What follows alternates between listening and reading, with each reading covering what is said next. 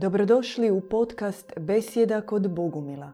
Možete nas pratiti uživo na YouTube kanalu Bogumili petkom u 20 sati. Tema večerašnje besjede jesu Božji zakoni. Mi smo Da. je najavili sa već jednim za nas zanimljivim podatkom, možda ćete i vi podijeliti to mišljenje, a to je da trenutno na zemlji postoji preko 3,5 milijuna ovjerenih službenih zakona i rastu neprekidno. Da.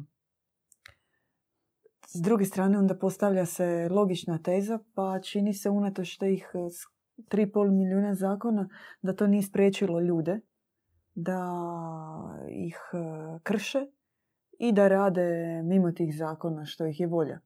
Da. Isto tako, a, čini se da unatoč svim tim zakonima ne svjedočimo pravednijem, moralnijem, čestitijem, boljem, čišćem, svjetlijem društvu. I onda se postavlja pitanje jesu li svi ti pusti zakoni banalni? Odnosno, je li oni samo postoje da bi podhranjivali kazneni sustav? Odnosno, zakoni su tu da bi se kršili. Jel? Na kraju se postavlja takva teza. Čovjek Da. će onako napraviti ono što ga je volja, prekršit će te zakone.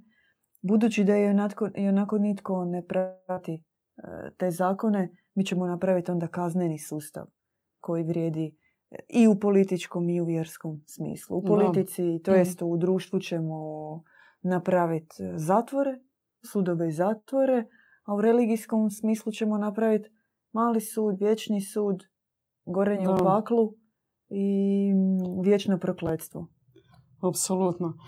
A kada pogledaš, a, uopće vidiš što a može biti neki od tih zakona i stoje. A, može biti i trećina od tih zakona i stoje. Kada govorimo sada, više, više, više ćemo se orijentirati na religije. Dobro. u našem, tako je naša besjeda. Ali, dajte pogledamo zajedno. Tko od nas ispunjava te zakone? Znači, problem, problem nije sada samo u tim zakonima. Problem je što se ne ispunjava. I nitko od nas ne pita se, a zašto? Gdje je uzrok toga? Pa čak je i Krist rekao, ja nisam došao kao skinuti zakon. Ja sam došao njega ispuniti i dati vam novi. Mhm. Što smo mi i sami znate kada čovjek pogleda nekakav svoj moralni opće zakon čovjeka je što ljubav je alf- alfa i omega svega. Znači čovjek kreće uvijek od toga kada govorimo o duhovnosti i religiji. I mi smo sada danas htjeli više o tom, taj naglasak staviti na to. Zašto? Mi ne možemo ispuniti, pa čak i obične, moralne zakone na zemlji. A ne kamoli da kasnije govorimo o nekim visokim idealima a, koje su imale određene civilizacije i koje bi mi kao čovječanstvo mogli imati, a nije tako. Pa Ima, možemo krenuti od e, nekih očitih primjera. Tamo. Da, Ne laži. da, Na primjer, roditelji uče djecu da ne lažu, da govore istinu, da budu istinu ljubivi, a istovremeno djeca sama svjedoče i vide roditelje Vide, kako lažu. da, da, a, takvih primjera ima, na primjer, da ti pogledajte kako nam je teško, opće to zlatno pravilo koje ja mislim svaka ptica zna već, točno, ne učini nikome ono što ti ne bi želio da se tebi učini. Dajte sad pogledajmo mi zajedno s vama na praksi našeg svakodnevnog života. Da li si ti sposoban u svakoj situaciji tako činiti? Koliko ti je teško to Mm. napraviti. Pa i nama samima koliko je to teško. A, koliko u tebi puta emocije idu prije tebe. Netko ti je nešto napravi i ti odmah uzvraćaš refleksno, zlom na zlo. I što se dešava tu? A, zašto je to tako? I mi sada dolazimo ovdje do toga što je ja mislim najbitnije za svakog od nas sada na zemlji, a to je mm, savjest. savjest koja nema niti volje i toliko je prigušena, pritajena, da nema snage odgovoriti pravilno na, na tako nekakvo iskušenje koje dolazi svaki dan. To je sad potpuno drugačije recimo što nekog klasičnog religijskog svačanja. Da. Gdje se kaže po svojoj savjesti postupi, da. uzimajući u obzir Božje zapovjedi koje postoje i to je to. Da. Da, apsolutno. Ali ti gledaj sada, a, tko je sposoban i tko ima takvu savjest da može adekvatno postupiti i odgovoriti. Danas.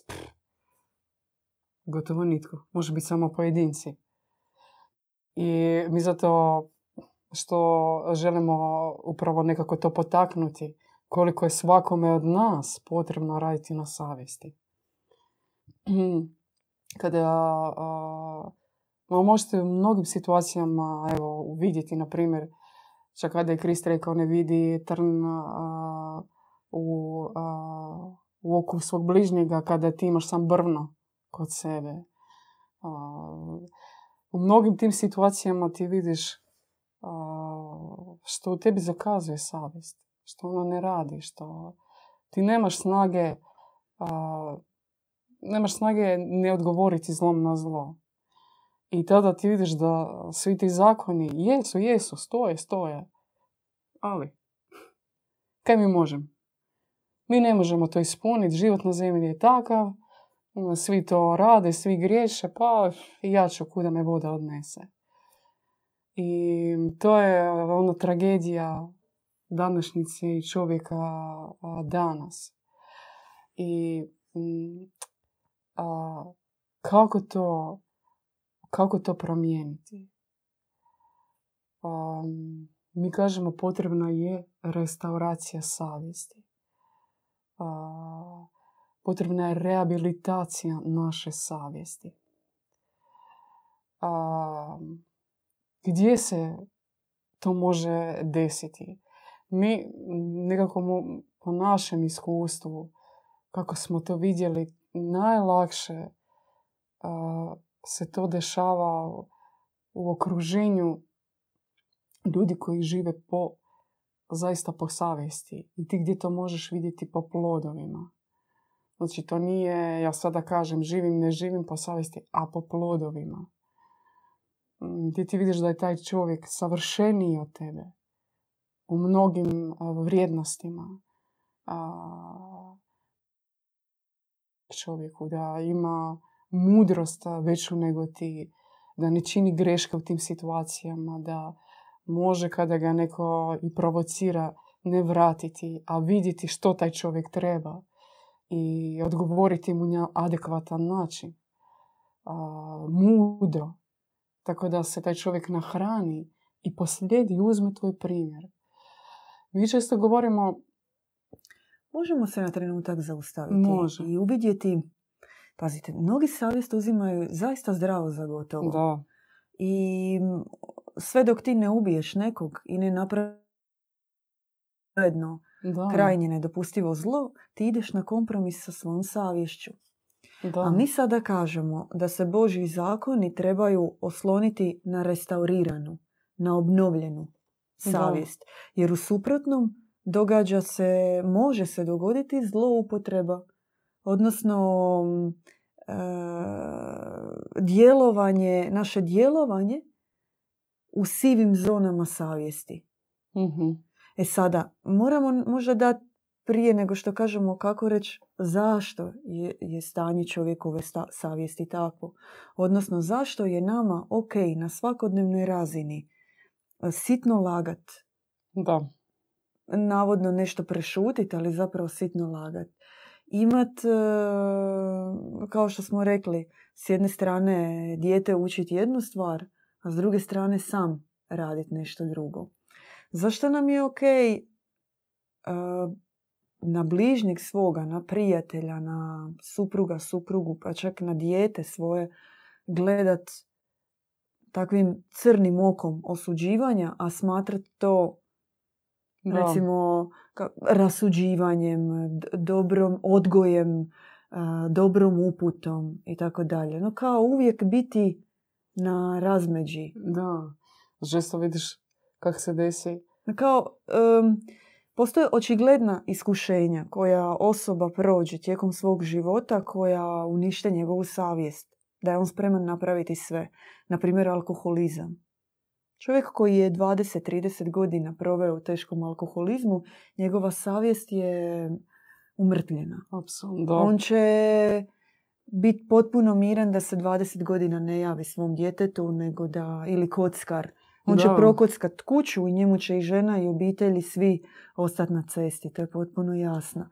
Ali u ovim sitnim nijansama, sitnim zonama, u malim izdajama Boga u- i bližnjega unutrini, e, možda nam to ostaje prije nego što kažemo kako reći zašto se dogodilo.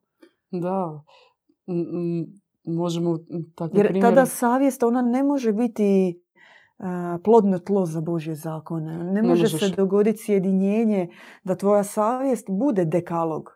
Da ona bude Zato je potrebno... kamena ploča Božjih zakona. zato je potrebno što ti kažeš nekako kritički pogled na sebe, ali više tako kao katarzično pogledat na sebe. Znači, nekom pogledom istine. Um, mi sebe uvijek vidimo u nekakvom svjetlu takvom. Pa dobro, radim greške, ali ok, svi ih rade. I ti u tome gasiš svoju savjest, ali ti nisi kao svi. Znači, ako tebi savjest govori, ti trebaš slušati i slijediti. Naprimjer, što se često dešava, što mi čak i ne, ne primijetiš. Puno puta i u našim životima je to bilo. Naprimjer, susjed čak nešto, tvoj, neku stvar dobro napravi, a, nešto izgradi ili nekakav park ili nešto u okruženju za djecu nešto napravi. I većina od nas, znate kak u tebi, tebi to nekak postidi. Jer ti uh, ne radiš to. I, I to dobro djelo koje je učinio taj čovjek tebe uzdrma malo u nutrini. I većina ljudi, ne govorim svi, ali dosta bi od nas postupilo kao, a što sad on ovdje... Šta će mu ja? Da, što sad on ovdje misli da je netko i nešto, sad on želi tu neku reformu ovdje kod nas napraviti i sve pa pusti sve to. I mm, čak nekada u tom trenucima počne tebi zavist. Ovaj, pa vidiš kao a, i ti počneš njega osuđivati upravo iz te zavisti. I što se dešava u tom momentu? Ti ne možeš priznat sebi da taj čovjek je pravedan, čini dobro djelo i ne možeš poslijed, slijediti a, ulaziš a, upravo u to crno osuđivanje i svoju savjest još više i više ubijaš. Um, zato takvi su mnoge situacije, na primjer, ja ne znam, ti si isto rekla u laži ili daj ti sada, na primjer, čak i to što je Kris rekao, ljubi bližnjega svoga kao samog sebe. Dajte si, ja prva mogu si dat račun o tome da u mnogim situacijama a, nema toga. U mnogim situacijama ti prvo što pomisliš, to si ti. Moje eventualno za našu djecu možemo. Ali nekako uvijek prvo pomisliš na sebe. I, I ne možeš to ostvariti. Znači, mi sada govorimo, ali gledajte, to su, to su, a, čak nisu zakoni, to su neke moralne stvari koje su u našoj civilizaciji već tisućoljećima i tisućoljećima. I što se tada dešava kad mi takve osnovne stvari ne možemo pridržavati se? Kao društvo, kao svaki pojedinac. I tu mi se nekako trebamo staviti pitanje zašto. Ja bih rekla možda nam a, odvojiti pitanje savjesti na osobnoj razini i na kolektivnoj Da. razini. Što na osobnoj razini, na razini duše, postoje metafizički uzroci i postoje i a, uzrok ugašene savjesti. Metafizički gledano duša kada se utjelovljuje Da. na zemlji, ona prolazi određenu vrstu adaptacije, preoblikovanja. To je trenutak kada je kada se zapečačuje riznica dobrog Boga, riznica savjesti, ona prolazi niz preoblikovanja u kojima se zapravo zatomljuje, ugašuje, gasi mi za to smatramo odgovornim e, demiurga, kneza ovoga svijeta, Elohima, vraga, džavla, satonu, nazovite ga kako želite. Istovremeno, tijekom svog života, tijekom zemaljskog utjelovljenja, mi prolazimo iskušenja kao ljudi. Netko ti ponudi cigaretu, netko te huška ko malog da ukradeš bombone u dućanu, žvakaću, kasnije te na nešto više i ti se uvijek nalaziš pred odabirom. I svaki taj čin, on e, zapečačuje, nastavlja se ono isto preoblikovanje koje je možda počelo na nebu, se nastavlja ovdje na zemlji. I to je naše pitanje na savjesti na osobnoj razini. Jedan drugi veći problem na kolektivnoj svećovićanskoj razini se događa što religioznici, institucije koje bi trebale biti etalon savjesti, koje bi trebale biti primjer života u moralnom kodeksu, u sumi svih, izbiru svih božih i zemaljskih zakona, one prve da. blagoslivljaju i čine i činile su takve zločine, takve prijestupe, takve grijehe koji su na razini bestijalnosti. Da, najstrašnije u tome što...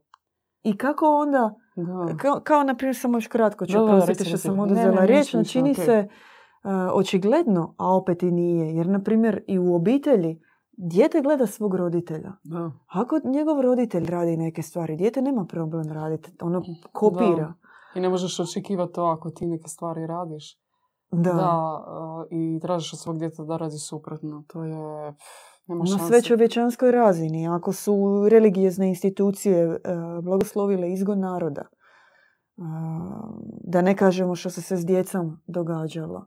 Ako su se krvlju i mačem širile vijesti, onda kakva ti je savjest? Mislim... Da, i to što si ti rekla, to je važno. Druga stvar je u tome kada gledate koliko je na zemlji postalo pravednika, svjetiljki, da. A, koje su živele na pravedan način, koje su poznavale dobrog Boga, a, koji su ostvarivale sve te zakone i još veće. A, zakon ljubavi kao što je bio Krist, Mani, Muhamed, Zaratustra. Zaratustra, pa gledajte, čak i, na primjer, Franjo Asiški, pa, Padre Pio, mnogi sveti, dobri ljudi. I što se s njima dešavalo? Odmah su ih eliminirali, odmah su ih udaljili, mi su govorili što to je hereza, heretizam, što si ti grešnik i čak pomislite o tome. Ti možeš savjesno i sa svojim savjesti ne samo ispuniti zakon, a i živjeti više od zakona. To je već bilo, nisi, nisi pod kontrolom. I to je strašno što čovječanstvo nije, kako reći, imalo žive primjere, ali vrlo teško se tim primjerima dalo slobodno um, propovijedati, ne samo propovijedati, propovijedati takav način života, sveti, dobar način života. Um, I onda dolazimo zapravo do pitanja kako. Da. Ja, mi kažemo tako, nađite te ljude. Da jer oni će vam pomoći restaurirati i obnoviti e, duhovni nerv savjesti. Da. da. Oni će biti vaš kompas. Da, upravo to. Čovjek, čovjek bi trebao stalno, znate, mi bi trebali imati takvu savjest kao što kada, kada te neko takne u sa zubni, odmah osjetiš. Tako bi mi trebali, mi svi, evo, zaista reagirati na zlo. To jest tako bi osjetljiva savjest trebala biti. A nekada čuješ laž, a dobro, ili ne znam, kada s nekim razgovaraš pa si misliš a sad ću mu reći ovo, a ovo mu neću reći, ovo ću prešutiti. Bolje da ne zna. To je stalno idemo na kompromise, stalno na kompromise, kompromise. I to je ono što zaista nam ne da, ne da nam taj rast i ne upućuje nas na put pobjede nad zlom. I kako smo mi rekli u našem slučaju, što smo mi vidjeli da je najplodot i vidimo da je najplodotvornije, najbrži put a, vota po zakonima dobrog univerzuma. A mi smo sada rekli samo može biti dva, tri. Ovo, ljubi bližnjega svoga kao samog sebe. A, a, rekli smo ne poželi nikome zla kako ti ne što ne bi poželio da se tebi čini. Gledajte, to su samo dva i mi ih ne možemo ispuniti niti kao pojedinac, niti kao čovječanstvo u mhm. potpuno, potpunosti. Zato mi kažemo da treba potražiti i sada je to vrijeme, treba potražiti savršenije od sebe. A, ti koji uspijevaju to svaki dan, koji, koji žive po tim principima, jasno kada ti dođeš u okruženje tako, takvih ljudi, jasno da možda kritički pogled njihov na tebe, tebi neće biti prijazan u mnogim situacijama. Izazvat će u tebi i, i bitke nutarnje i borbe i zašto i pa vi ipak kao utječete na moju individualnost, dirate moju intimnost.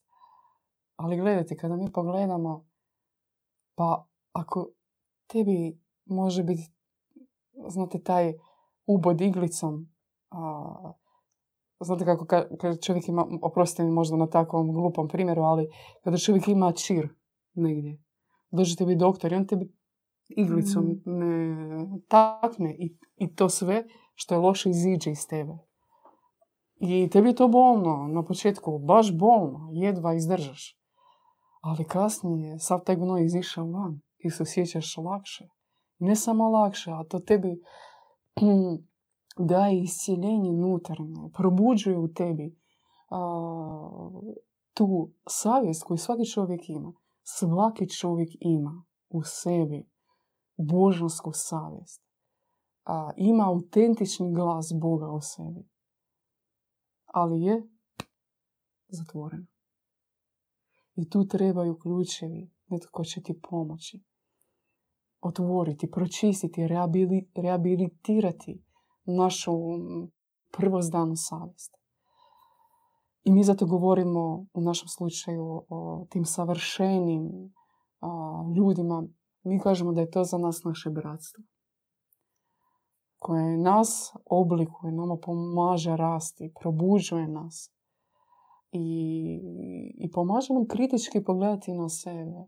Ti počneš u mnogim situacijama pitati za savjet. Reći, ja imam taj problem ili ja bih želio, ali znate kako pitati? Pa kada ti vidiš da, da ti činiš lošu stvar. Da ti, na primjer, ne možeš se suzdržati kada tebe dijete pita 20 puta jednu te istu stvar. I ti dođeš, pa oprostite na izraženju, pa već 20 puta si mi pitao i na njega saspeš svu svoju nervozu, sav svoj bijes. Mm, spreman si ga otkantat bez pardona. I ti vidiš, pa zašto ja tako reagiram? Što je to u meni da ja... Jer bi ja želio da se tak netko odnese k meni, a možda bi djete ne razumije. I ti tada počneš vidjeti da to ja moram promijeniti, ja ne mogu tako postupati s nikim, ni sa kim. Ne mogu biti netrpeljiv s nikim. Možda taj čovjek nema takve sposobnosti kao što ti imaš, a to ne znači da ga treba zgaziti. I upravo možda se tebi daje taj čovjek da tebi da, da tebi otvori srce. Da ti u taj tren možeš postupiti ne kao čovjek, a nego kao Bog. A, znate, upravo u našoj sferi, može se reći savršenih od nas, u našem okruženju savršenih od nas, ti vidiš kako se postupa sa ljudima. Kad, kad, često, znate, ljudi nam dolaze s provokativnim pitanjima. Dolazite s neka provokativnim situacijama. I sad, nije uvijek isto lako odgovoriti. Imaš iskušenje nekada i pff, odgovoriti tak. Otkantati i reći, ajde, bišća. I tu se ti zaustaviš. Jer se sjetiš kako tvoj brat, kako tvoja sestra, kako tvoj duhovnik, kako tvoja, na primjer, duhovna majka bi u taj tren postupila s tim čovjekom. Mudro. Vidjet će što, što zaista taj čovjek treba. I onda u tom trenu ti nekako napregneš sebe. I u taj tren zaista tebi počinje rađati se ta iskra drugačijeg ponašanja, kao kako bi Bog odgovorio toj situaciji. I ti već počinješ postupati na jedan apsolutno drugačiji način. Ali ti se učiš stalno držati svoju savjest budnom. I što mi vidimo po sebi, znači ti na početku pitaš sve. Baš pitaš sve kako ovo mogu napraviti, kako u odnosima sa ovom osobom, u odnosima sa ovom osobom, u obitelji, kako meni postupati u određenim situacijama. Kako bi tražiš savjet.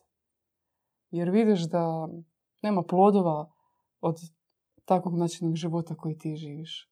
Uzimaš te upute. Cijeniš ih one počinju živjeti ti savjeti u tebi i počneš ih ispunjavati. I vidiš plodove. Ja bih rekla, to je, ako se ti slažeš, to je jedan od načina najbržeg buđenja i rehabilitiranja savjesti. Ja bih rekla da to nije, mm, to nije proces za svakoga. Ja bih rekla da je taj proces uvjetovan time da se u čovjekovu duhovnom srcu dogodi sjecište savjesti i sjećanja. Da, to je točno. Odnosno, ako se pojedinac, ako njega, ako ne dođe do susreta sa Božim vjesnikom, sa janskim odabranikom, ako on nema u rukama knjigu koja se koja je iz bogospisa, koja se spustila iz mistične knjižnice, koja je natopljena e, konkretno i mistično Božjim zakonima koji će se zapečatiti, utisnuti u tvoje srce, ako nije došlo do toga, onda sad kažem od sebe, je moguće da će sve to ostati na jednoj etičkoj, ljudskoj, moralnoj razini. I čak kao želja za samousavršavanjem, za oslobađanjem od kompleksa i trauma, za jednim pročišćavanjem sebe u mentalnom smislu, duhovnom smislu i tako dalje. Tek u trenutku kada tebi se dogodi bljesak ozarenja, kada ti proradi suma unutarnjih glasova koja u tebi predstavlja takvu vrstu objave koja tebi otvara jedan potpuno novi univerzum. Svijet novih mogućnosti. Da je svega u tebi bilo malo. Da ti fali dobrote. Da ti fali ljubavi. Da ti fali... Da ti svega fali svih Božjih kvaliteta da ti fali. Kada to uvidiš, e onda se pitaš, a dobro, a kako? A kak da to sad proradi? Kak da to funkcionira u meni? Ako tebi nema toga, ako tebi nema želje, ti mm, spreman obići pola zemaljske kugle kao što je to djed Ivan napravio, da bi pronašao takve ljude koji će tebi pomoći smanjiti distancu između tebe samoga i Boga, onda je sve na tvom duhovnom putu upitno. Onda tebe vodi gordost. Na tvom duhovnom putu. Da, apsolutno. Neka ambicija za e, racionalnim prosvjetljenjem, za otkrivanjem vrhu nebeskih tajni. A što, tvoje srce ostane debelo ko opanak i tvrdo i ne reagira na, na vapaj potrebe bližnjih. Da, znate, svaki od nas pita, svaki od nas kaže, pa ja želim živjeti po zakonima Božim. Mnogi a, su tak rekli, ja sam čula, ono, susrećeš s ljudima i znaš, ono govore, pa ako bi sad kriz bio na zemlji, ja bi njega slijedio točno. Mm. Ali sad, ne, ne tamo. No mi sad živimo u vrijeme i uvijek u svakom vremenu su zaista koji su davali primjer. Mi kada pogledamo danas u našem društvu, posljedica, može se reći, a, vladavine institucija, takozvanih religioznih, dovela do toga da je naše društvo puno trauma, puno je, a, može se reći, na nekoj vrste šizofrenije društvene, gdje a, jedno želiš, a drugo radiš.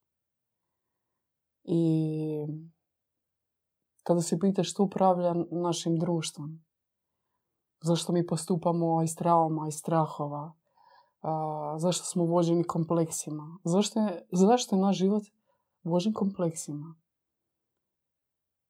Zašto ja imam neke komplekse, zašto ja, zašto mene vode traume, zašto ja ne mogu biti otvoren čovjek, čisti čovjek, dobar čovjek, ispunjavati sve zakone, a želim, na primjer želim. I tu, a, znate, ovo što smo mi rekli, to je prvi problem kada ti, prva stvar je kada ti vidiš da, da mi niš ne ispunjavamo, ama baš niš. Pa čak i mi ljudi koji smo a, po- upoznali neke religije, imamo nekakva iskustva, može biti i duhovno. Ti vidiš da malo toga ti možeš ispuniti. Ali ima ljudi koji mogu. I to je važno što treba slijediti upute tih ljudi. Treba, treba od njih a, uzeti odraze volje. Što bez obzira što si ti okružen zlom, bez obzira što ovaj svijet a, propovjeda i čini a, zlo, pomiješano. Nećemo reći da je ono čisto jer ima dobrih namjera a, i dobrih postupaka, ali je pomiješano. I, a, i zašto zašto mi ne možemo zaista živjeti na takav način? Na način ispunjavanja, i ne samo ispunjavanja zakona. Mi smo htjeli se više sa sestrom Blanche Flora dotaći, do, tog što neadekvatnosti naše. Mi, smo, mi možemo sada govoriti o zakonima dobrog univerzuma, visokim zakonima koji čovjeka zaista podižu u božanske Kako sfere. se čovjek njih sjećao, znao koji su kad se on ni ne sjeća da on je božanskog porijekla. On Da. sebe smatra krivim, Da, lošim, da. traumatikom. To je stanje kolektivnog štokholmskog sindroma. Da, Ti si poistovjećen s time da si ti e, žrtva kažnjeničkog sustava i počinješ uživati u takvom stanju. Ti se ne sjećaš dobrog oca na Da. nebu. Ti se ne sjećaš dobre majke. Tebi je to sjećanje oduzeto. da, Na primjer, u objavi premudrosti našoj, naša nebeska majka kaže dajem vam zlatni ključ spasenja tijekom jednog života. A to je djevičanstvo. Djevičanstvo kao Boži zakon. Djevičanstvo kao fenomen života novog. A istovremeno nama je najteže govoriti o tome. I da, nama je najteže, ti reci danas čovjeku bilo kome, evo vama kažemo, djevičanstvo je prvi i osnovni zakon kojega se trebate držati. Da, znate, možda, Već u ti prvoj to misli padaš u klopku misliš pa kaj. promišljanja o tome. Da, ne možeš to prihvatiti. Što pa kaj si ti normalan? Pa gledaj kak svijet živi, kako ću ja živjeti u djevičanstvu. To jest, same time čovjek sebi stavlja već zabranu. Na spoznaju, na, na, na, na preozarenje. A, djevičanstvo to je dar od ozgo. To je ono što može res- restau- restaurirati, rehabilitirati našu savjest. Njega ne treba tako, znate, per, a, prosto mi na izrazu perverzno shvaćati, što je to čista aseksualnost i o tome govorili. Ali nebo stalno naglašava to da bez djevičanstva čovjek ne može imati ni dobre misli. Ja ipak činim dobre stvari svoju djecu, za rodbinu, za prijatelje. Pokušavam uvijek pomoći, pokušavam zaista biti dobar čovjek. Da, djelomično to zaista je istina. Svaki od nas, to je upravo taj u nas božanski dio. Ali to vam je, znate, kao jedna tisućinka od onog što čovjek koji upozna djevičanstvo može misliti, može izgovoriti i može učiniti. A, mi možemo ne, donekle reći, upoznajući djevičanstvo, koliko su se naše životi promijenili. Kolike su strašne misli koje te opsjedaju. Na primjer, ti radiš jedan posao, možeš banalno i sada domaćice, evo će me razumjeti, pereš suđe i doći ti misle, što sada moram napraviti, a gdje moram sada ići, ovom trebam reći, ovom trebam reći, ne, ne, ne, ona nije to dobro napravila. Tisuće misli kao rojevi, rojevi. Ti ne možeš se uspokojiti. Ti ne možeš u srcu pomisliti, Bože, pošalji mira tom čovjeku. Ja sam vidio jučer njega, tak je, tako mu je teško bilo, pa pošalji mu mir. Tko od nas sjeti se uopće takve misli? A, pri nekom našem poslu ili neki čovjek kosi, može biti travu, sad banalne primjere govorim, ali čisto evo da, da nekak mi sami osvijestimo čim smo mi vođeni, kako mi živimo, što nam zabranjuje zaista biti u dobrom univerzumu. I ti počneš, ne znam, dožiti ovo, a moram ovo, moram ono, mm, izgubiš se u tim stvarima.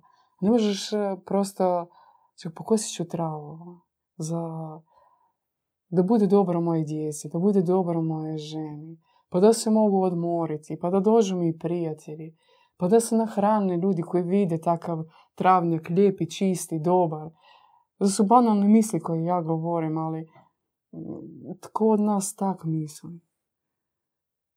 Tko od nas a, može vidjeti ka- kao dar Boži tu travu, tu prirodu, tu bi- u tom trenu za tebe, koja je tu duše koja je s tobom dijela svakodnevnicu, koji s tobom dijeli križ života.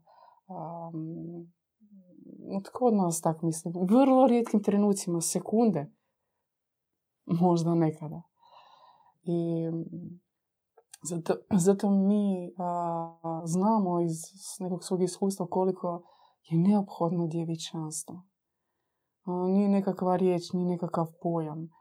Znate, ja prosto mogu po svojim iskustvu reći, ja prvi puta kada sam došla u zajednicu, došla sam iz svijeta, ono,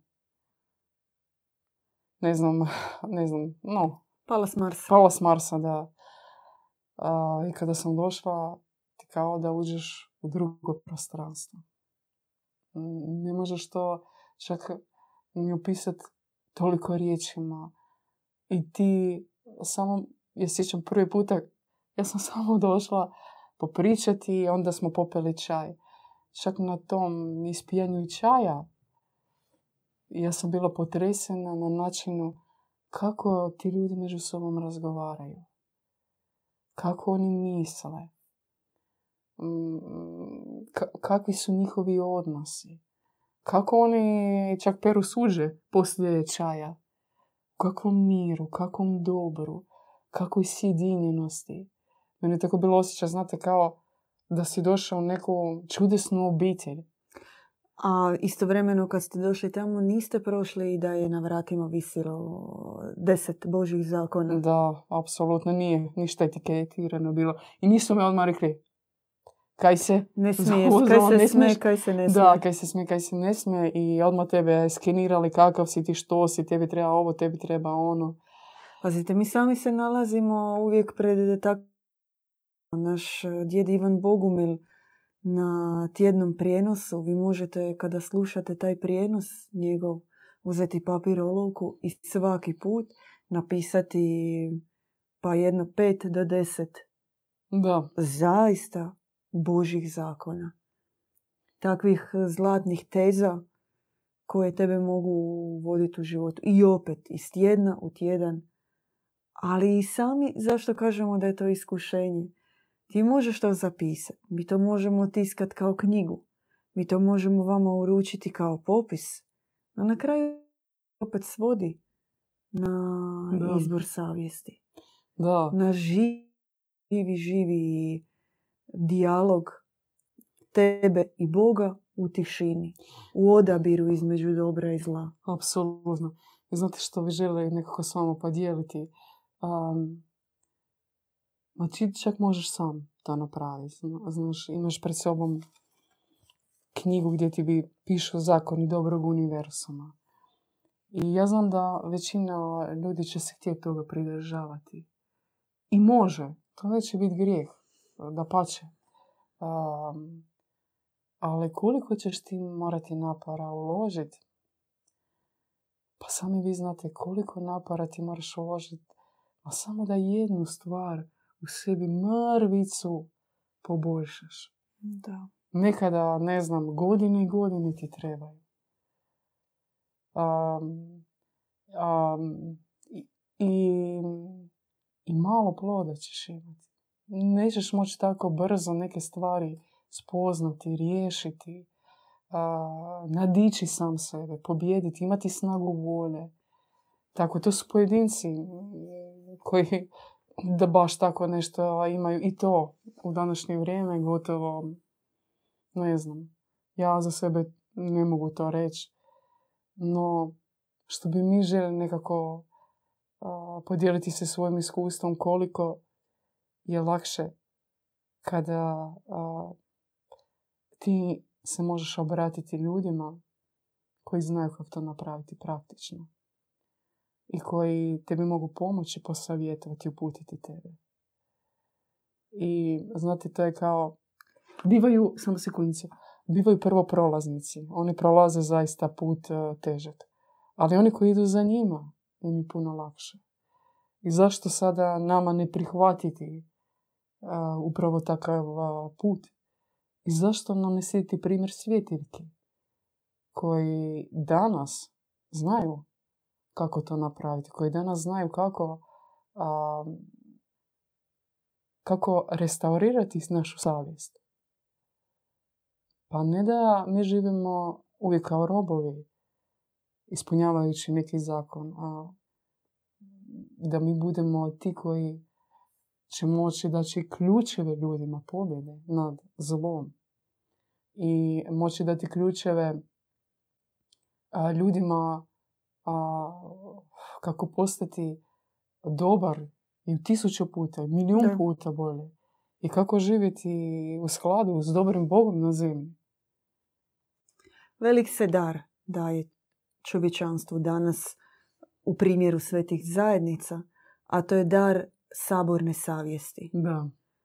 I mnogi nama e, često čujemo tako, no zašto vi tako inzistirate na bratstvu, zašto vi govorite o zajednici, o kolektivu, zbog saborne savjesti, odnosno zbog mogućnosti da se ti brzo korigiraš, da se to, da ti pred sobom nemaš iskrivljenu zrcalnu sliku sebe, nego da imaš pravi odraz ispred sebe. I da čak na banalnom primjeru. Mnogi kažu, kad pošalješ dijete u vrtić među dječicu, on lakše mijenja neke stvari nego kad mu ti doma ga odgajaš i tupiš mu sam, što kolektiv njega formira na određeni način. E pa sada to zamislite u jednom kolektivu sa istančanim, e, provjerenim i e, Bogom blagoslovljenim istinskim životnim vrijednostima. Da, danas Tebe je... takav kolektiv onda formira. I tvoja savjeta da. ali će tamo i dobiti ispravan odraz ako treba. Da, znate, ja sada baš što ste rekao, baš nekako preozarila misao. Pa čovjek čitavo vrijeme živi u kolektivu. On je kolektivno biće. Od rođenja samo, obitelj njegova.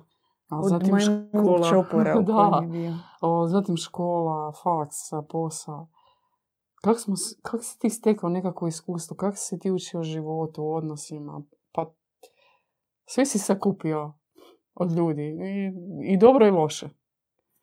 I sad, a, prirodno je za čovjeka, to je zaista prirodno a, slijediti kad on vidi nekog čovjeka da, da čini dobro, da radi dobro, da taj čovjek, znate, nije samo neki učitelj koji će tebe no neko znanje i nikada neko znanje samo izreći nikada tebe praktično neće moći pomoći ili dati, kako mi kažemo. Znate, svjetiljke su ti ljudi koji daju pečat pobjede, koji, koji imaju poseban dar pomazati čovjeka. Na primjer, pomazati, ja sada govorim kao, znate, kao dat dati mu nekakav impuls i neko obilježje biljeg da on može spoznati neke tajne višnje. I to je neprocjenjivo što se danas može dati svakome od nas. I taj biljeg i pečat mogu dati posebne svjetiljke. Zato, znate, danas mi trebamo imati hrabrosti izići iz okvira društva u kojem živimo, institucionalne svijesti, da moramo stalno biti pod tim, oprostite, zakonima koji, koji mi ne možemo niti ispuniti jer nemamo, nemamo, nemamo te savjesti koje bi trebali imati. I zato mi pozivamo vas, kao što smo i mi Učinite hrabri korak. Izići iz takvog kolektiva, iz takvog društva i biti hrabri, spoznati, slijediti upute svjetiljke. Ako hoćete vidjeti naše zakone u pisanoj riječi, onda nam se javite za bogospis, za knjige koje imamo. A još bolje od toga i nakon toga, ako želite čuti, upoznati se, onda nam se javite. Mi imamo, organiziramo našu webinar, online školu koja obično dolazi nakon naručenih pročitanih knjiga u kojima dublje ulazimo u ovu tematiku. Ako ste zainteresirani za naše online seminare, javite nam se. Ako nas želite vidjeti uživo, imamo aktivnosti u trećem i četvrtom mjesecu. Sve o tome možete vidjeti na našem webu. I uvijek zahvalni za like, share, subscribe i za donacije kojima pomažete da naš kanal funkcionira. Hvala Majkana. Hvala vama, dobrim ljudima. I do sljedećeg petka živite, probuđujte, restaurirajte vašu savjest. Slušali ste besjedu kod Bogumila. Pratite nas uživo petkom u 20 sati na YouTube kanalu Bogumili.